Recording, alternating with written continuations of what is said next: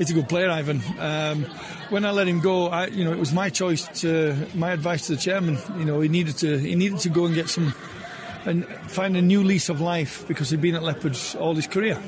And you know, once you know we'd released him, Gavin phoned me up and said, "Look, you know, he wants to take him." And I said, "But you know, fantastic, fantastic for him."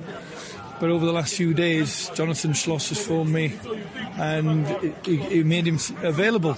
Uh, not because he's a bad player, not because they don't like him, because he's way down the pecking order. And, you know, this age of his career, he needs to be playing. And, and Jonathan's phoned me up straight away, and you know, I've said, yeah. I phoned the chairman up and said, let's get him, let's bring him in, because we do need we do need someone on the left hand side, and you know, I've challenged Ivan now. It's, it's up to him now. You know, if he wants to extend his contract at the end of the season, keep Baroka in the PSL and, and go and earn himself a decent contract. So it's up to him.